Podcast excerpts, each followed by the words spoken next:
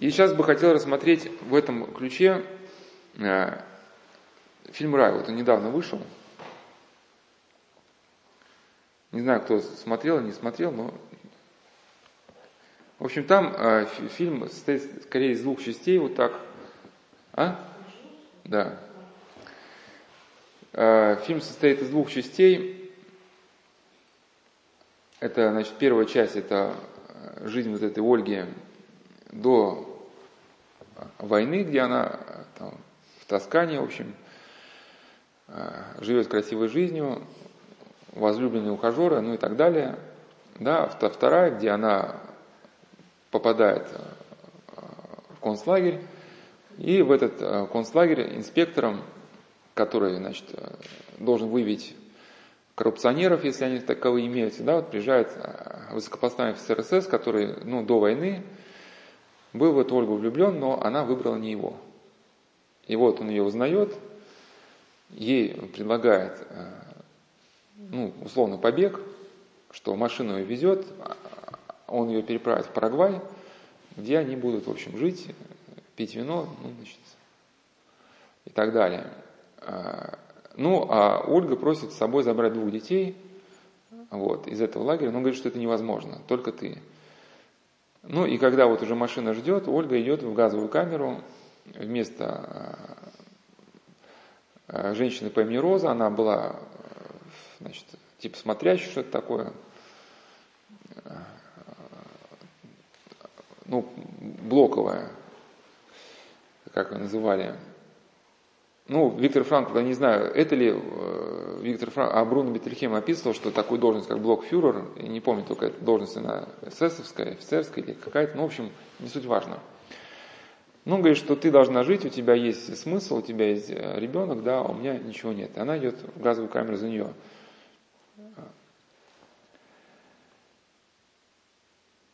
Э, что бы из этого фильма я хотел, чем хотел прокомментировать и как разобрать фильм?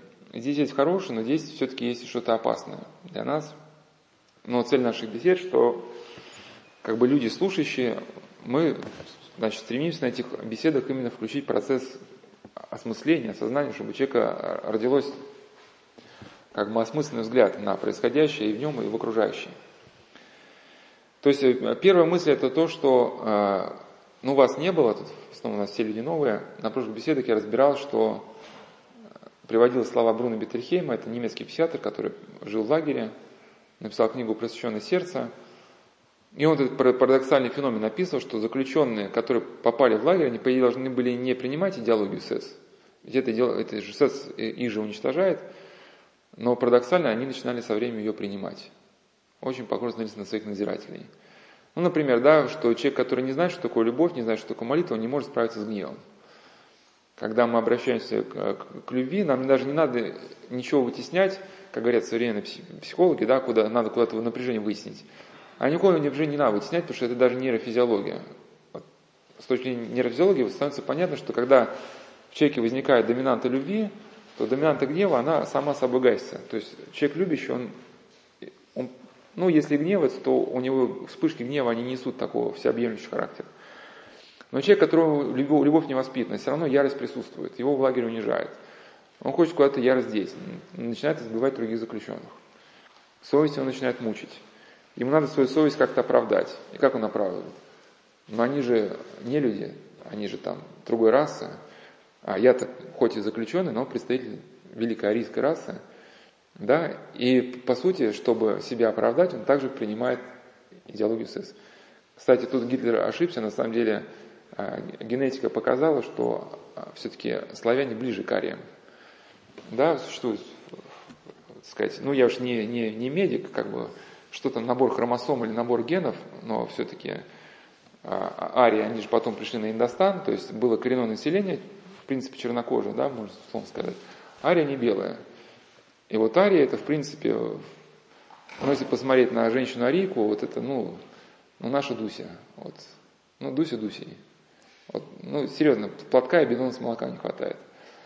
Вот, и по, по генетическому там, ну, просто с одним ученым разговаривал на счет, мне просто не повторить его терминологию. У славян как бы больше родства. Поэтому здесь они, немцы ошиблись.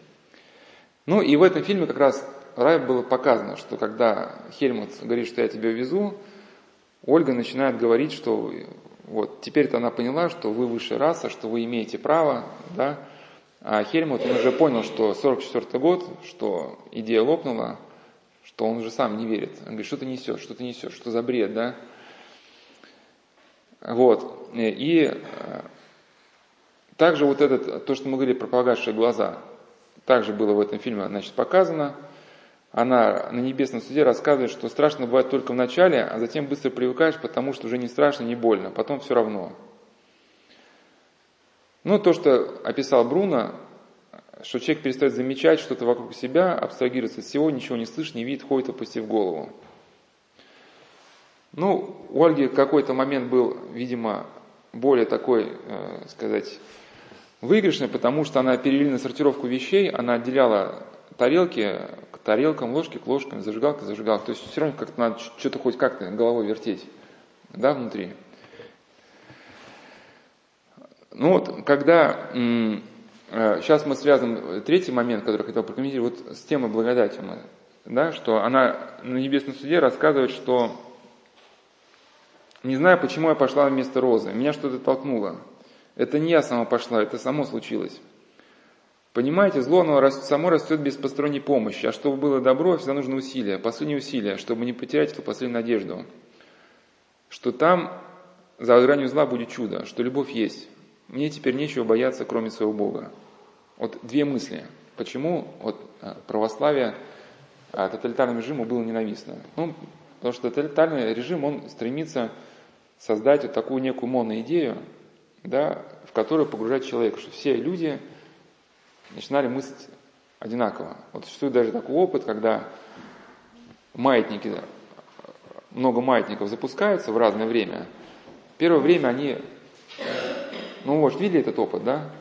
Они по-разному, с разным, ну, а потом происходит синхронизация. Они начинают чик чик чик чик чик Ну, вот наши какие-то различия, мы отличаемся. Мы, кто-то мужчина, кто-то женщина, кто-то медленнее, кто-то быстрее.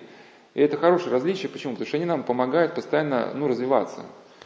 Что, вы представляете, если бы все были только быстрые. Вот, ну, как Паисий Стокгольц говорит, что Бог вот так, как это бывает, и а, мужа с женой как бы даже как-то промыслом а, знакомы, так, разные бывают. Потому что если бы оба были э, такие реактивные, они бы весь дом разнесли бы. Да? Если бы оба были спокойны, они бы на ходу бы там начали спать через какое-то время. Но и часто бывает, что ну, жена реактивная, муж поспокойнее, ну или наоборот. Но через это они друг друга взаимно учат, уравновешивают. И когда мы с любовью к другим людям относимся, наша природа, она обогащается. Мы, у людей медлительных, они же не, не, не тупые, они просто любят, ну, рассудили, что сделать толково. Мы у них учимся толковости. У людей быстрых учимся там чему-то другому. И в результате мы как бы обогащаемся. Да? Тоталитарный строй, он все вот эти моменты стремится обрубить, оставить такой какой-то типовой чербачок, да, чтобы вот все остальные люди были похожи на чербачок. А тут, видите, у Ольги появилось что-то свое. И вот э, не знаем, что у нее появилось, сейчас просто не будем даже рассматривать, потому что все-таки фильм это виртуальная некая ситуация, и целиком не надо ее рассматривать как реальную. Но на прошлой беседе я приводил слова из стихира, или на одной из прошлых, вот если вы были на Акафисте преподобным, там в стихире после Евангелия звучит слова, что э, призывание от Вышнего в обитель небесной приясти тому верно последовности. То есть существовал некий призыв, э, призыв к этому святому человеку, да, на который он откликнулся. Или мы помним, вот часто в житиях, вот, например, свидетель Филипп, да, однажды зашел в храм и вдруг услышал слова не можете работать Богу и мамоне. То он ну, сто раз это слышал. Он же читал Евангелие, он знал, что там написано. Но просто когда действует благодать, она благодать, она может воздействовать через слова Священного Писания. Но она бывает настолько с неотразимой силой воздействия на человека, что человек эти слова действительно ощущает как ответ на свой глубокий вопрос, как слова, обращенные лично к нему. Ну, так же было в жизни Августина Блаженного. Вот, и то есть здесь, да, а, могло вот это произойти. Но мы сейчас не рассматриваем фильм как реальность, я только сейчас будем комментировать. Вот эта фраза «мне теперь нечего бояться, кроме своего Бога». Для, э, вот здесь вот, когда, э, то есть в, в этом моменте Ольга, она в каком-то смысле, оставаясь узницей лагеря, она перестала быть узницей. Потому что в ее жизни появилось что-то, не завязанное на существующий регламент. И как эту, э, вот эти ситуации можно прокомментировать через реальный случай. Вот, например, есть такая книга «Жизнь для вечности». Там э, приводятся в этой книге письма Николая Пестова, которые комментируются его папой, известным автором духовным Николай Пестов. Это у него есть практика современного благочестия, очень такие емкие у него работы, где, да, ну, наверняка встречались. И вот как раз Николай жил в такие трудные для нас годы, ну, для нашей страны. И вот как папа пишет, что Калюша имел мягкий характер, его легко было уговорить, я даже побаивался в этом отношении за его будущность. Однако, когда дело шло о совести и верности принципам, Калюша всегда находил в себе силы быть им верным – так его вера не позволяла ему быть пионером или комсомольцем, а на него, как на лучшего в классе, всегда давили в этом направлении. Однажды классная руководительница вызвала его 12-летнего мальчика, настойчиво уговаривала вступить в пионеры, расспрашивала о причинах отказа. В этих случаях он обычно молчал. «Как тебе было при этих уговорах?» – спросила потом его мама. «Так страшно, мамочка, было, что колени мне дрожали», – отвечал Калюша. И всегда, несмотря на свою робость, он выходил победителем в подобных искушениях хотя и знал, что его упорство в этом вредит ему в школе. То есть сознательно шел на какие-то лишения. Ну, приведу к скептикам, которые скажут, да нет, надо, ну, конечно, надо разграничить. Есть здоровые какие-то моменты, когда мы пришли в гости, и нам в постный день там какая-то рыба, да, там, значит, здесь не надо бить себя в грудь, говорить, что я там пощусь. Здесь надо поступить по любви, не обижая э, человека. Да, то, что все-таки э, э, есть тоже заповедь любви. Но здесь момент был, может, какой-то кардинальный. Вот как опыт Бруно, кстати, Бруно был человек светский, даже неверующий, но он свидетельствует, что когда человек переступал через свою совесть, он вступал в какой-то внутренний конфликт, и потом из этого не мог выйти, его сознание, психика деформировалась, и он терял, как говорю, возможность потом дальше в своей жизни принимать какие-то ну, здравые решения. А так вообще эта система очень верно рассчитана, существует, вот, как я говорил, вот, целый такой подход, что чтобы сломать человека, вокруг него создается среда, э, противоречащего моральным устоям человека. Человек стремится к ней адаптироваться, меняет свою психику, да, отказывается от каких-то моральных э, своих убеждений, входит в состояние внутреннего противоречия, противоречия самим собой. Если нет какого-то покаяния, сознания своих ошибок – то он стремится оправдать свое поведение, да, и через это входит в состояние какого-то психоза, когда он уже не в состоянии адекватной ситуации, и этим человеком уже очень легко управлять. В общем, и, и Коля, несмотря на свою робость, выходил победителем по одному искушению. А, так, значит. Значит, в одном из писем э, старших классов имеется такое упоминание. Меня втягивали в комсомол, я выдержал диспут, диспут с комсоргом. И положение изменилось. Отличность вторую четверть, окончить вторую четверть отличникам не дадут. Да мне не надо, незачем. Прошлый год я окончил отличником, а похвальную грамоту мне не дали. Ну, хотя я, э, здесь можно вспомнить Лихачева, хотя не абсолютирую Лихачева, все-таки как бы в вопросах веры он не может быть учителем, да, потому что у него немножко там своеобразный взгляд на веру. Но свою совесть он тоже понимал, что такое совесть. И когда вот он рассказывал, когда открылись э, значит, гонения на академика Сахарова. Тоже сейчас не обсуждаем личность академика Сахарова, оставим это сказать, за, за скобками. Там э, Господь э, знает все. Сейчас просто разбираем ту ситуацию, что ему позвонил высокопоставленный деятель, сказал, что мы тут пишем, значит, где-то там на верхах коллективное письмо, где осуждаем деятельность Академии Сахарова, вот желательно была бы нам ваша подпись, как от имени науки – но академик Лихачев, а, ну и, а его не пускали за границу. Там научная конференция, и мы типа пересмотрим свое отношение к вам. Станем к вам более лояльным, потому что ему не давали как бы развиваться тоже. Он не нашел для себя возможным эту подпись поставить. И даже рассказывая о своем, как бы, хотя он работал в довольно безобидном заведении, это было не карательный орган, это все-таки, то ли, не помню, библиотека, то ли литература, что-то такое было, связано с литературой. Но даже там были а, производственные собрания, на которых люди голосовали за смертный приговор врагам, то есть, типа, да, в наших рядах вывел, там, вывела змея, кто за то, что вот, значит, клеймить, клеймить позором. Ну, я не читал эти документы, ну, как это можно условно интерпретировать. И он знает, что вот скоро будет такое собрание, а там, если ты не поднимешь руку, то тоже попадешь. Да? И он, не знаю, как из этой ситуации выходить, он говорит, у меня перед этим собранием всегда обострялся гастрит, и я дома отсиживался. Но, говорит, ну слава Богу, я за всю жизнь никогда свою руку ни за чей смертный приговор не поднял. То есть он это понимал, что, что ну, делать этого, он исказит собственную личность. Гроза со вступлением в комсомол, который почувствовал Коля, наконец-таки разразилась в военном училище. Он пишет, новое осложнение прежнего дела. Лейтенант принес анкеты, раздал всем, заполняйте и вступайте. Я целый день проволынил, а другие, а другие тем временем вступили в комсомол. Сегодня лейтенант спросил, в твоем отделении сколько не комсомольцев? Все. Это они с себя пример берут. И здорово рассердился лейтенант, чтобы сегодня же вечером подали анкеты. Под давлением начальства весь взвод, 24 курсанта наступили в комсомол. Только один Коля отказался от, от этого. Дело осложнилось еще тем, что он был уже не рядовым курсантом, а сержантом, командиром отделения.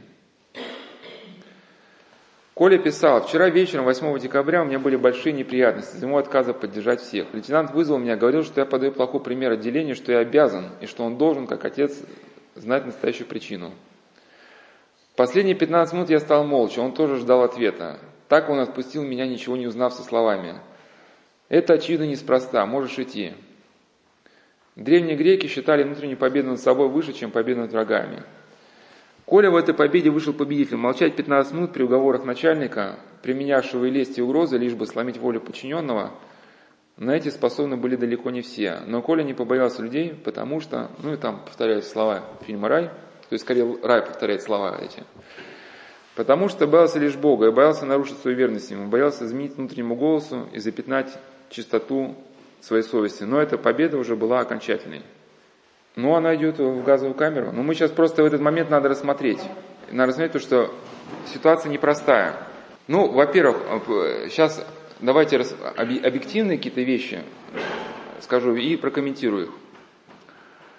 Конечно, внутренне, ну, некоторые люди, они могут э, сказать, что, ну, какой смысл умирать за кого-то. Ну, там такие люди, может быть, где-то и неверующие, которые вот сказать, а, ну, мы сейчас живем в эпоху постмодерна, да, и принимают некую вот эту концепцию постмодерна, с точки зрения постмодерна нет никаких устойчивых а, смыслов, а, центров, логосов. Ну, можете это скажу сложно, но существует некая только процессуальность. Ну, вот просто мы, э, мы э, вот на вас можно смотреть вот с точки зрения христианского мировоззрения, как ну, на, ну, на личности людей, у которых есть свое имя, свой путь в этой истории, да. То есть вы не являетесь, а с точки зрения постмодерна, вы просто это процесс. Какие-то клетки там составили тела ваших родителей, там, перешли потом в вас, плюс там солнечный свет подбродил немножко, а потом вы умрете, разлагаетесь, там дальше этот процесс идет, да, и говорить о какой-то личности невозможно, потому что это только смена каких-то состояний, ну и так далее, и так далее. Ну, понятно, с точки зрения вот, вот этого момента, умирать за кого-то, ну, как бы постмодернист сказал, ну, а многие сейчас современные студенты, они близко к этому. Ну, типа, какой же смысл, да? Все равно, если бы, мол, а, или, или в концлагере. Ну ладно, здесь еще она в Парагвай хотела уехать, а так, если в концлагере кто-то умирает за кого-то, ну какой смысл, да? Э, ты умрешь за него, он все равно умрет завтра.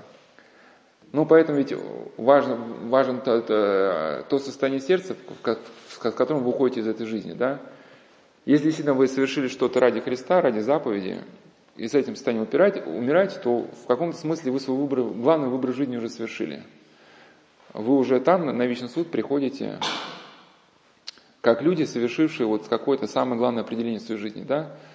А с точки зрения вечности, что там будет потом, это уже ну, не так-то, в принципе, важно.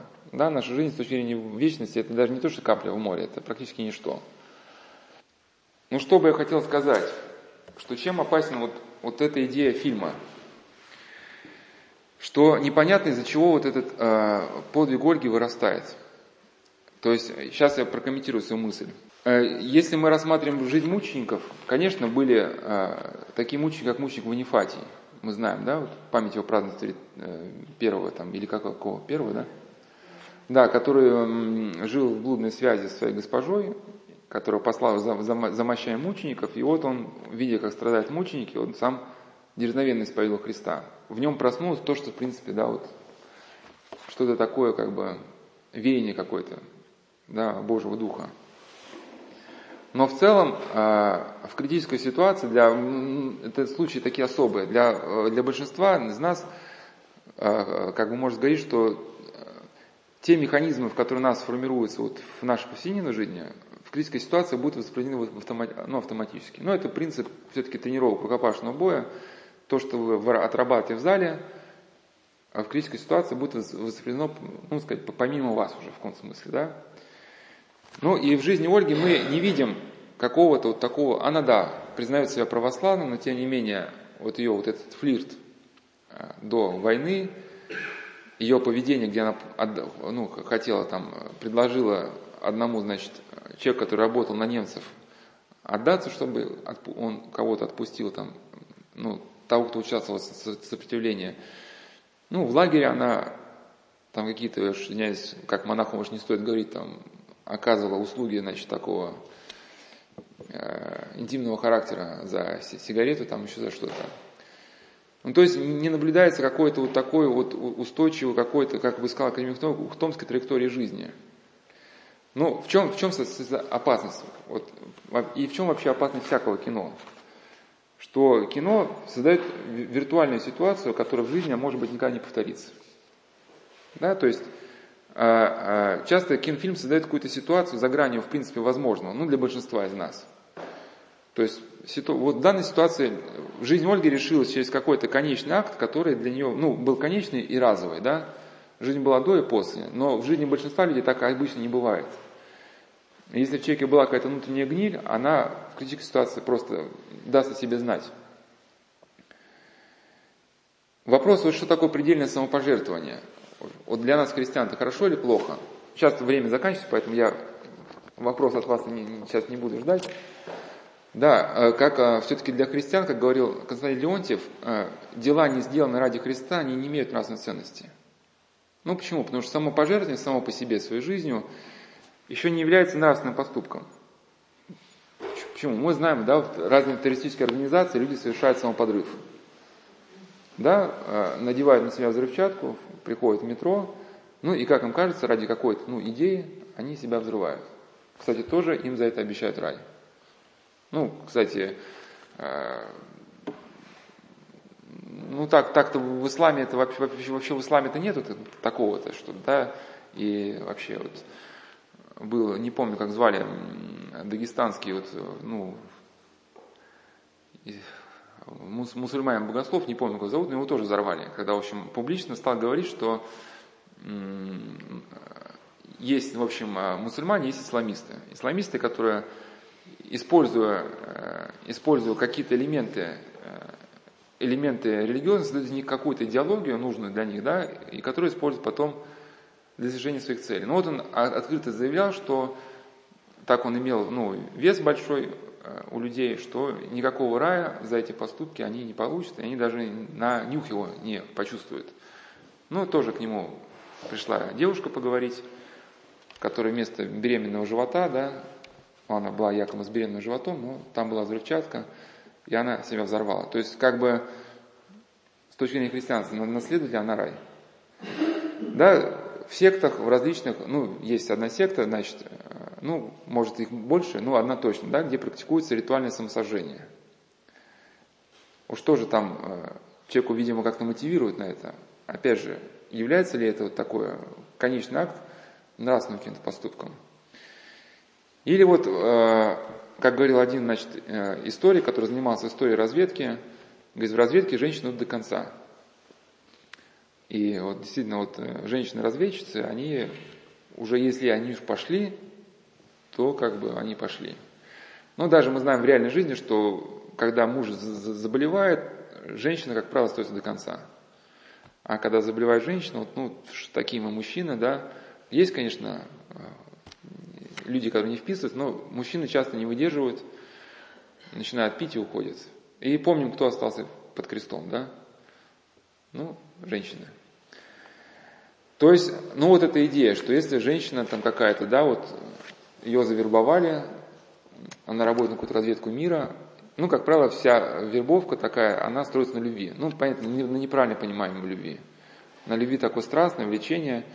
Существуют определенные люди, которые владеют этими технологиями, сказать, покорение женских сердец, даже нацистская Германия, э, сказать, один из первых или самый первый спецназ, который у них был, да, помимо прочей подготовки, которая предполагалась, давалась этим бойцам, что ли, давались навыки покорения э, неприступных женщин. Ну, опять же, понятно, агенты забраться на территорию, тут же нужна квартира, где-то поселиться, скрыться, в общем, ищет женщину, там, живет у нее, ну, я к чему? Что, что вот существует э, некая спорная точка зрения. А, вот ну, не тоже спорно, что если э, какой-то поступок сделан не ради Христа, то для нас он не несет для себя ну, нравственной ценности. Второй момент, что э, все-таки вот когда создается фильм какой-то, мы проглатываем. Э, э, бывает, когда в фильме со, э, снимается фильм, э, в фильме показываются вещи, которые не существуют, вот, ну как бы они не могут быть э, ну, разные вещи, которые в реальной жизни никогда не совместимы, но в фильме это рассматривается как некое единое целое. Мы проглатываем, нам кажется, что это вот так в жизни может быть. Да, соответственно, э, здесь что э, получается, что вот э, настолько вот этот поступок Ольги самовождения представлен ярко, что ее там вводит в рай, что на фоне всего этого ее прошлая жизнь, вот такая, ну, скажем, нецеломудренная, мягко сказать, она кажется как нечто малозначительное, как нечто вполне приемлемое, ну, раз вот такой конец, да, и как нечто, не вызывающее вопросов. Ну и современная девушка какой может сделать вывод? Да? Ну, я не говорю, может, она обязана сделать вывод, она может сделать вывод совершенно другой. Что, ну вот я тоже, вот, в принципе, вот сейчас, если там у меня какие-то связи, там, ну не у меня, вот девушки, да, там, связи, ну это ничего страшного, потому что когда будет нужно, я поднапрягусь и в нужный момент все как бы совершу, что нужно. Вот, вы, вот, да, что да, что в критической ситуации, в критической ситуации чаще, в большинстве случаев всплывет только то, что, что, что, что человек сеет, то он и жнет. И как Антуан Экзапери говорил, что растет только то, что ты взращиваешь, все остальное ветер слов. Э, если ты значит, уничтожаешь э, текущее поколение, говоря, что ты делаешь ради счастья будущего поколения, то ты просто тупо уничтожаешь людей. А слова про грядущее счастье – это просто ветер слов.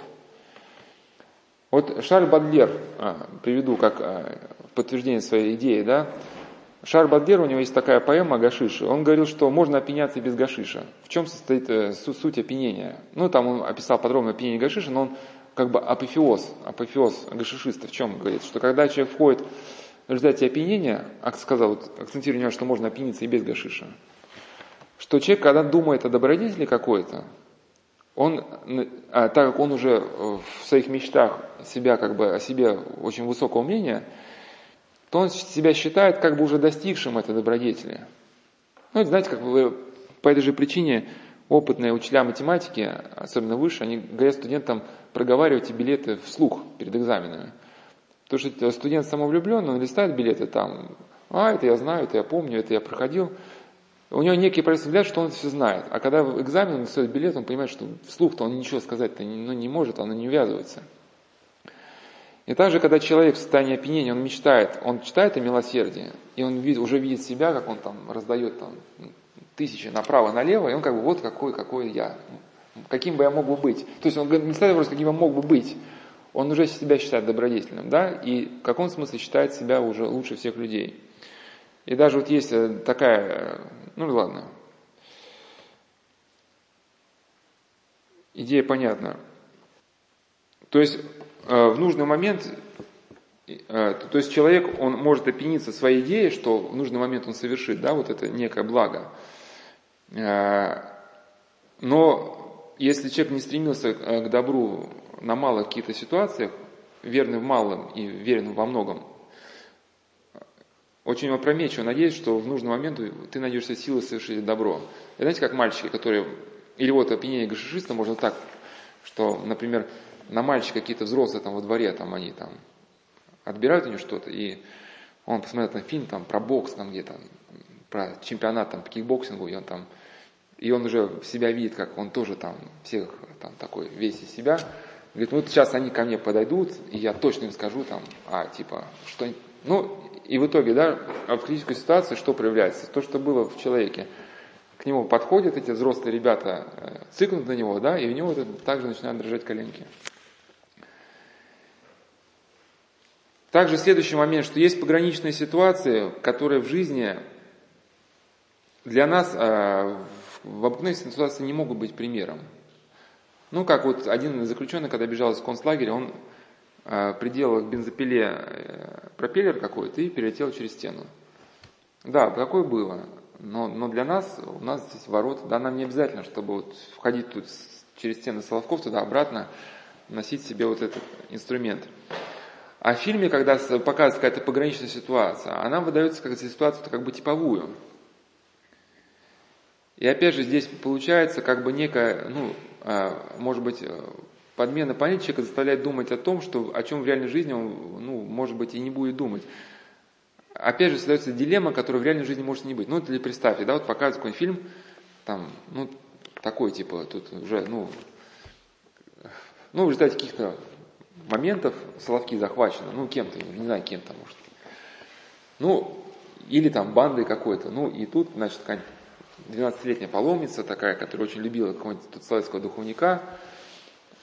Полфильма показывает, когда она уходила на исповедь, как любила, а тут, в общем, а в конце фильма показывают, что банда выстрелила всю братью, они стоят под дулом автоматов, и, как в фильме Павла Лунгина, да, там этот, этот, этой маленькой девочке дается пистолет и говорит, надо стрелять в духовника. И дальше режиссер очень тонко там показывает, как эти переглядки духовника, девочки, и, и жалко и духовника, и братью.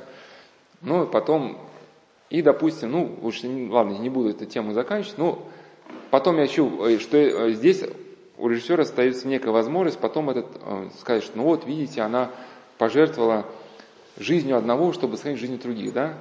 Хотя, ну, в реальной жизни мы понимаем, что такая ситуация, она, ну, сама по себе нереальная. И в этой ситуации самое главное, что нет Бога такового. Потому что в реальной жизни, когда ведь Господь, как говорится, дает детей, дает и на детей. То есть, когда он человека помещает в критическую ситуацию, то он и дает какую-то подсказку. Но если мы не берем, конечно, гордеца, вот, чтобы смирить гордеца, Господь пускает ему такую ситуацию, в которую он выхода не видит, пока не смирится.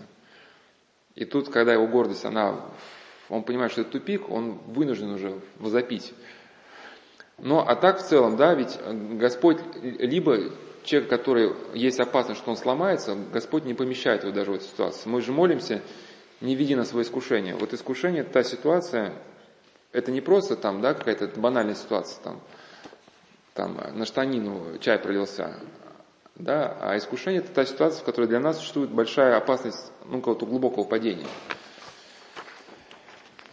И, значит, из этого фильма может родиться у человека невнимательного неоправданный взгляд на себя, как на человека, способного потенциально совершить нравственный подвиг при наличии удачного стечения обстоятельств. Но и такой получается, а, и поэтому человек как бы забывает о том, что все-таки нравственный подвиг, да, обуславливается неудачным вовремя отданием себя жизни за кого-то, а, а действительно вот этой, ну, внутренней жизнью. А, и как вот один человек, он, он в прошлом был у него криминал, хотя, слава богу, он никого не убивал, но в бандитизме участвовал. И вот сейчас стал воцерковляться, потому что многие из тех, кто, э, кого он знал по 90-м, наверное, 98 из 100 уже лежат в могилах. И вот он, как думая о воцерковлении, он говорит, что это, ему кто-то сказал, что вот если ты, будешь идти по улице, и в кого-то будут стрелять, ты его закроешь, то типа тоже тебе в рай. Его эта перспектива очень восхитила. Ну как, представляете, такой ну, багаж за, за, за твоими плечами, да, криминала, всяких страстей, которые тебя мучают, да. И, а тут как бы раз какой-то способ дается вот раз и как бы чик и все, да. И э, без усилий, без внутренних изменений, без борьбы за чистоту сердца. Конечно, бывает и так. Ну, вот как Паисий Тагорец говорил, что одного человека заматывал станок, а кто-то бросился, чтобы человека из этого станка вытащить. Он вытащил, да, но его самого замотало. Он говорит, что как только человек бросился спасать другого, то в него бросился Христос.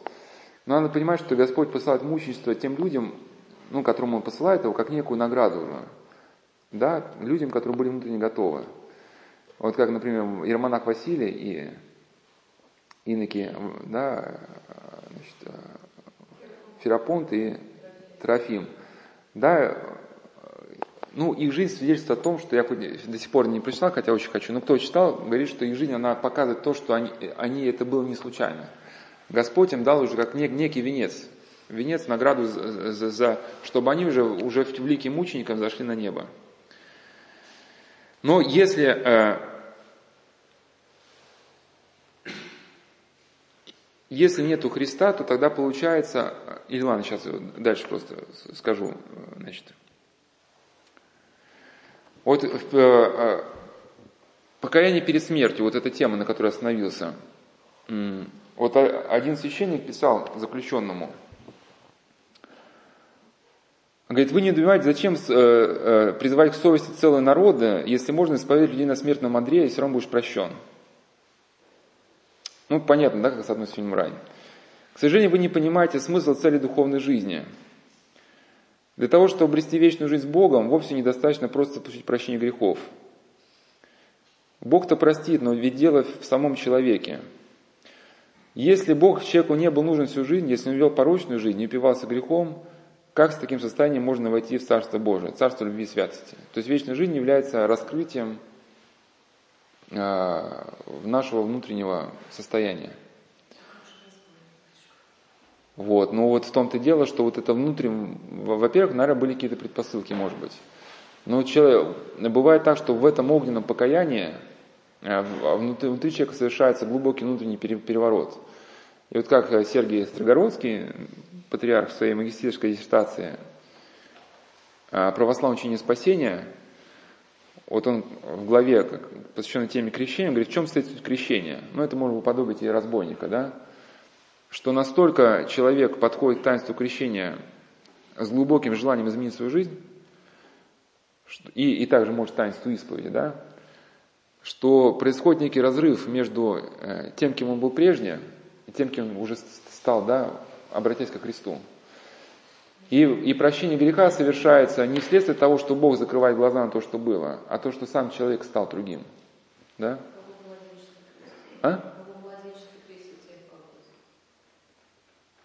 Ну, немножко, э, давайте сейчас очень коротко отвечу, потому что значит, 15 минут осталось.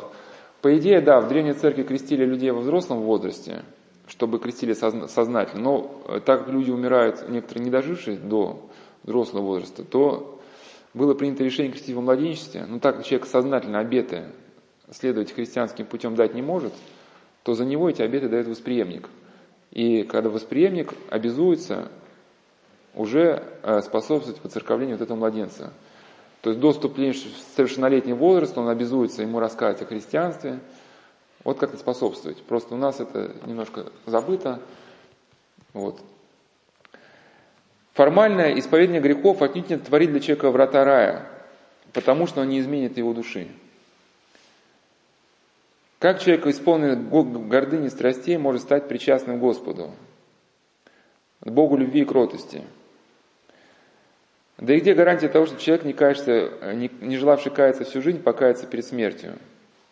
Не будет ли он на пороге смерти, напротив, злословить Бога, как один из распятых со крестом разбойников?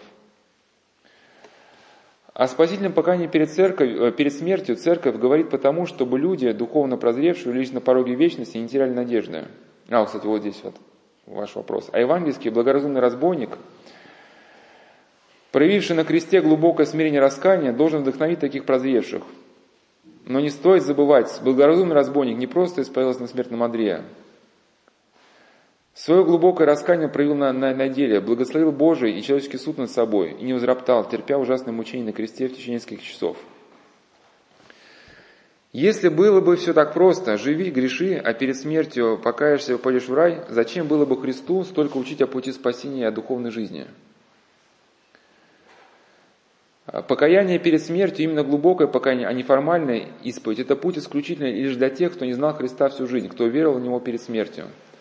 А для нас, знающих о Господе, указан единый путь к спасению. Это жизнь по Евангелию, жизнь по воле Божией. В целом, смысл христианской жизни состоит в познании Христа и в духовном преображении, вот в уподоблении Богу настолько, это, конечно, возможно для ограниченной человеческой природы.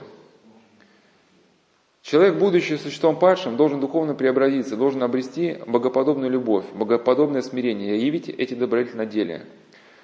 Тогда открыты будут для него врата вечного Царства Божия, тогда он навечно соединится с Богом, которого познал в земной жизни, возлюбил всей душой. То есть на, как писал а, значит, патриарх Сергий, да, у него там раздел возмездия, то вечную жизнь человек с собой переносит внутренний багаж, который сформировал во время земной жизни.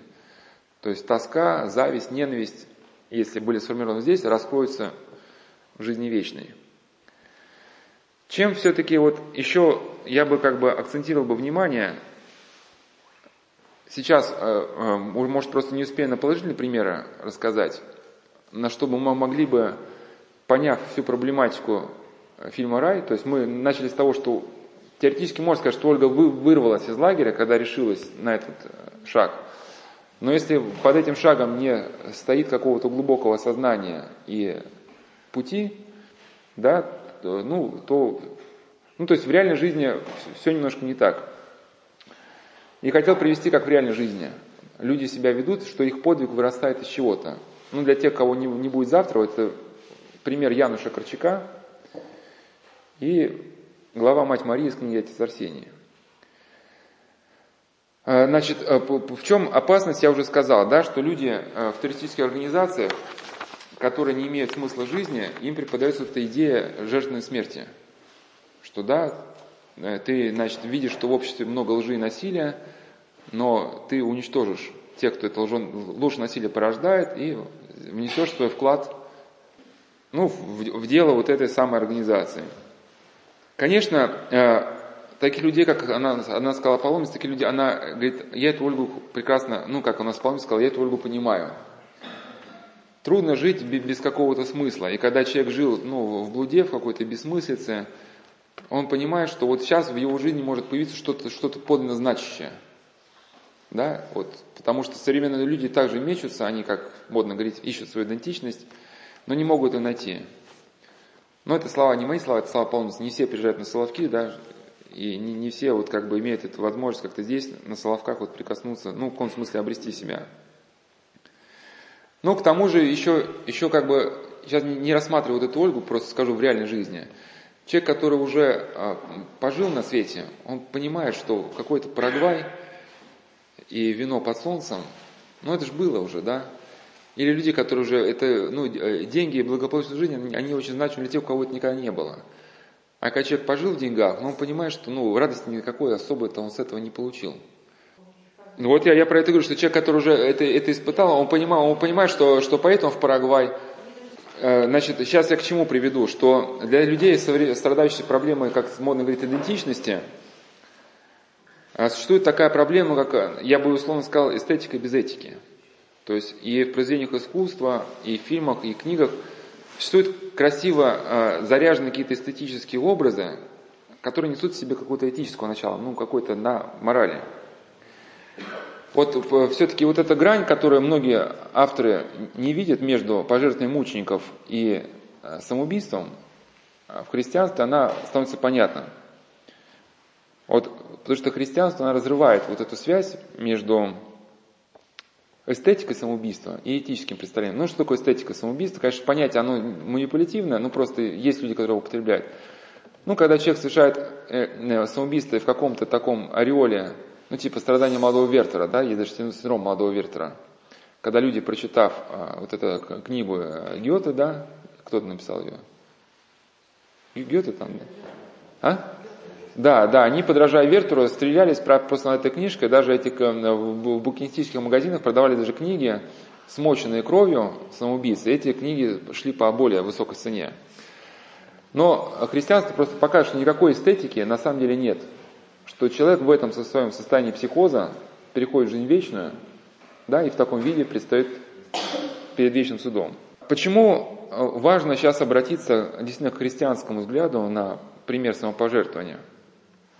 сейчас приведу, если успеем, христианские точки зрения и нехристианские. Потому что современных людей, которых э, смещена вот эта ось координат, нету понимания добра и зла. Если у человека нет понимания добра и зла, он очень уязвим к манипуляции. Вот как один, значит, автор, один профессор, вот как он на эту тему, на, ну, на тему размышляет. Современные подростки хотят добра, чтобы, э, значит, а, а современные подростки хотят добра, но у них нет представления, каким образом нужно что-либо достигать, чтобы это добро достичь, да, как преодолеть препятствия. Для некоторых главная задача – это самоидентификация. И современный подросток все время пробует что-то новое, подхватывает то, что есть. В этом смысле участие в митингах и группах смерти в соцсетях похоже, э, э, похоже как явление. Подростков будоражит потребность самоопределения, но как это сделать им неизвестно. Поэтому не надо вкладывать как... Нынешние тинейджеры мечтают, что у них появилось новое реальное дело, а пока им заняться просто нечем. Если ребятам в этом возрасте ничем толковым не занимаются, то всегда найдется кто-то, кто загрузит их совсем не тем, что надо. Вот я на, на некоторых беседах, там в первом цикле, где-то, кажется, во втором, приводил пример одного режиссера, который, ну, был христианином, может, чем-то напоминал Нольгу, я не знаю, но он просто о себе рассказывал, что я хоть ходил в храм, но меня устраивало положение барана, который просто приходит и ну, просто тупо стоит. Э, он понимал, что как бы знал, что-то менять, но ничего не хотел менять. То есть он жил своей жизнью, там, гонки, э, драки, разврат, там, фильмы. Вот. Ну, мучился ужасно, потому что, говорит, мне трудно было основать, то есть э, у него не было какой-то опоры в жизни, и говорит, мне трудно было жить без опоры, я решил опору основать на себе самом, на своей гордыне. Ну, это родило новые муки, потому что любое любая удача ближнего тут же, как по коже, да, почему повезло ему, а не мне. Ну и страдая, мучаясь от этой бессмыслицы, он даже говорит, я хотел даже поехать на войну, там получить пулю в грудь и, и умереть, зная, что я умирал, выполняя какое-то задание. Но он говорит, даже несмотря на то, что я все-таки, ну, э, ну, хоть что-то понимал в жизни, я понял, что война это дело далеко не простое, и все-таки не, не, не пошел этим путем. А современный человек, многие люди, они вот как бы вот, вот это и выбирают, да, что так как себя в жизни найти не могут, выбирают путь э, не сколько даже самопожертвования, путь самоподрыва. Понимаете разницу, да? И вот э, э, один автор говорил, что у современных, современных людей вот он наблюдает душевную дезинтеграцию. Такое состояние, при котором сила души, ум, сердце, чувства и боли устремлены в разные стороны – Человек становится неспособен направлять собой, направлять себя в нужное русло. Ему становится не под силу предстать греху. Он не способен к самопонуждению, самоопределению. Мы, верующие православные врачи, с уверенностью заявляем, что подавляющее большинство психических расстройств связаны с, с, с грехом, с повреждением души человека, греховными страстями. Многие молодые люди в погоне за призрачным наслаждением теряют наркотики, алкоголь, Другие долгими часами, а порой целыми днями проводят время за компьютерными играми или перед телевизором. А дальше подчеркиваю, можно человек с расслабленной психикой, ну эта статья была, он на мучениках писал, можно человек с расслабленной психикой, сластолюбимым и безвольным, сластолюбивым и безвольным стать святым мучеником. Может ли такой человек страданиями за Христа свидетельствовать о вере? Скорее всего, в массе а, подобная душевная дезинтеграция не способствует тому, чтобы человек имел решимость, если потребуется, муческим подвигом засвидетельствовать свою веру, стать мучеником. И не только мучеником за веру, но также стать и смелым, отважным, решительным человеком, оплотом своей семьи, защитником Отечества, покровителем младших, слабых и больных. Пример христианских мучеников должны стать путеводной звездой, своеобразным маяком в процессах воспитания – Стойкость мучеников, непоколебимость их веры, бесстрастие перед мучителями, верность Христу вызывали поистине восхищение и желание быть хоть как-то похожим на святых мучеников. Ну, здесь вкратце просто скажу, что какие могут быть э, примеры смерти, ну, не, не в русле христианском, да, вот, например, э, один, э, ну, кодекс самурая Бусидо связывал самурая со своим хозяином, да, феодалом. И когда умирал феодал, то его плененные самураи совершали харакири. Один японский писатель Мори Агаев в рассказе «Семейство АБ» описывает кончину крупного феодала и последующее убийство 17 наиболее приближенных самураев. Ну, я к чему, что э, когда мученик шел на смерть, и даже вот э, мы знаем страдания мучеников Муковеев, да, там мать их поддерживала, не бойтесь, говорит, страданий. Вот. Но там все-таки было понимание вечной жизни. Человек шел-то как раз, да, э, потому что знал, что если он, ведь если он отречется от креста, он потеряет креста навеки. И вот разрыва этой связи он допустить никак не мог. Он готов был жертвовать всем чем угодно, но только не этой связью. То есть было некое положительное содержание, которое человек отстаивал, вплоть до смерти. Как говорил Иван Ильин, то, что недостойно смерти, недостойно жизни. То есть живи только ради того, ради чего ты можешь умереть. И тогда твоя жизнь станет действительно как бы, ну, во имя чего-то великого. Здесь, ну, когда Христа не присутствует, да, внешне ну, в общем, сейчас сами видите. Ну, и вот этот самурай Тедзюра значит, совершает э, матери о своем намерении совершить харакири. Мать не вызвала ни малейшего волнения. Она знала, сегодня ее сын совершит харакири, хотя они не говорили об этом. И, вероятно, пришла бы смятение, если бы он решил по-другому. Ну, там именно поэтому, может быть, японские, низкие а, моменты, они сейчас современной компании перекочевывают, потому что руководитель компании, вот когда люди живут в жестком регламенте, как жили в обществе Японии, когда целиком человек был совсем завязан настолько на социальные какие-то нормы, что даже когда социальная норма предписывает человеку совершить самоубийство, у него даже не приходило в голову, что как бы, что, не, что у него может быть свой какой-то другой путь, да. Но существовал определенный ритуал, и вот мать даже как бы удивилась, если бы сын поступил бы иначе. И когда он сообщил э, по случаю самоубийства э, значит, э, супруги, она сделала парадную прическу, надела лучшее кимоно. Да, то есть, как бы видим, ну, некое, сказать, такое отношение к смерти, когда человек идет на смерть, но мы видим никакого нравственного, с точки зрения христианского, христианского поступка здесь нет.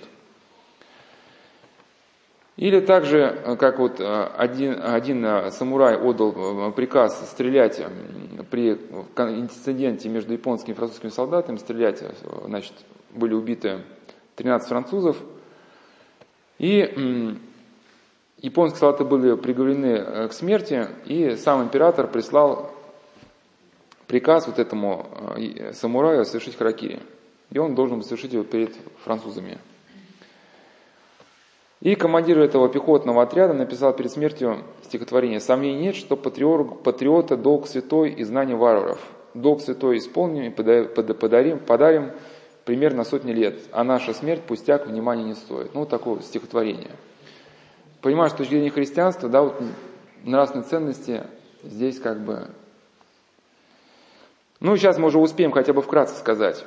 Э, вот про Януша Корчака и про мать Марию. Про мать Марию уже завтра скажу, кто захочет, сами почитайте, отец Арсений, мать Мария глава. Сейчас просто про Януша Корчака несколько строчек. Януш Корчак, когда формировали эшелон, э, эшелон э, в концлагере на уничтожение, Януш Корчак был детским воспитателем, и когда загружали детей в эшелон, значит, эсэсовец, который стоял, говорит, это вы написали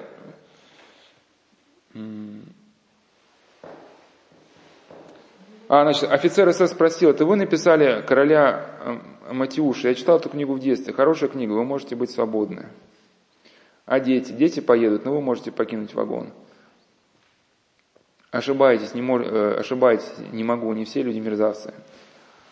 А через несколько лет в концлагере Треблинка Корчак вместе с своими детьми вошел в газовую камеру. Э, по дороге к смерти Корчак держал на руках двух самых маленьких деток и рассказывал сказку ничего не подозревающим малышам.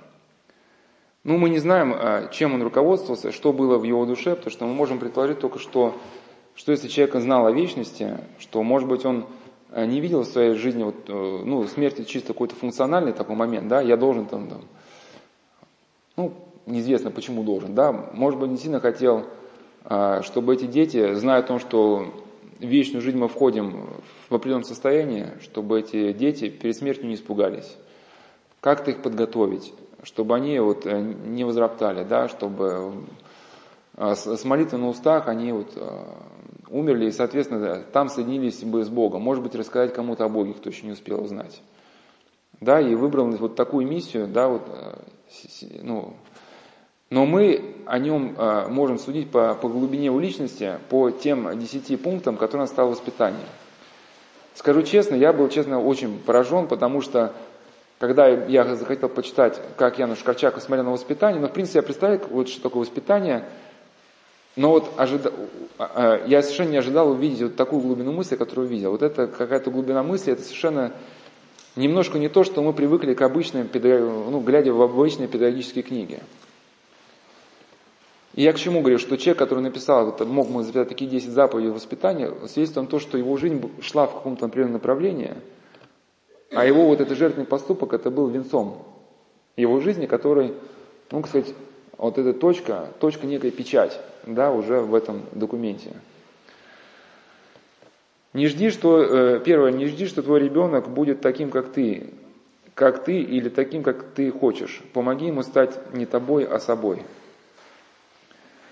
Второе, не требуй от ребенка платы за все, что ты для него сделал. Ты дал ему жизнь. Как он может отблагодарить тебя? Он дает жизнь, жизнь другому, то третьему. И это необратимый закон благодарности. Третье. Не вымещай на ребенке свои обиды, чтобы в старости не есть горький хлеб. Ибо что посеешь, что и взойдет. Ну, видим, мысль-то она христианская. Четвертое. Не относитесь к его проблемам с высока. Жизнь дана каждому по силам. И будьте уверены, ему она тяжела не меньше, чем тебе, а может быть и больше, поскольку у него нет опыта. Пятое. Не унижай.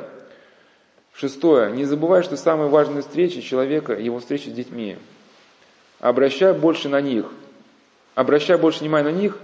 Мы никогда не можем знать, кого мы встречаем в ребенке. А, обращай больше внимания на них. Тире. Мы никогда не можем знать, кого мы встречаем в ребенке. Седьмое. Не мучь себя, если не можешь сделать что для своего ребенка. Просто помни, для ребенка сделано недостаточно, если не сделала все возможное. Восьмое. Ребенок это не тиран, который завладевает всей твоей жизнью, не только плод от плоти и крови. Э, это та драгоценная, ну можно сказать, просто некоторые люди верующие, когда жили в эпохах, эм, в эпохах э, когда вера преследовалась, они слова Бог заменяли добро, красота, жизнь с больших букв, да? Но, в принципе, понятно было, что этот человек говорит действительно о вере. Ну вот э, академик Ликачев, как я сказал, хоть и не может быть учителем религиозной жизни, но он просто, в принципе, когда писал свои письма, он, в принципе, некоторые, ну, по-своему у него такая, как бы, можно сказать, интеллигентская вера, но по-своему он э, Евангелие пытался осмыслить, просто заменял такими словами э, не, не Бог, а что-то такое просто, да, другое, красота там, Значит, ребенок это та драгоценная чаша, которую жизнь дала тебе на хранение и развитие в нем творческого огня. Это любовь матери и отца, у которых будет расти не наш, в кавычках, не свой ребенок, но душа, данная на хранение. Девятое. Умей любить чужого ребенка. Никогда не делай чужому то, что не хотел бы, чтобы делали твоему. Ну, тут совсем евангельское. Десятое. Люби своего ребенка любым, неталантливым, неудачливым, взрослым. Общаясь с ним, радуйся, потому что ребенок – это праздник пока с тобой. Януш Корчак. Разницу между жизнью Ольги и жизнью этого человека мы видим.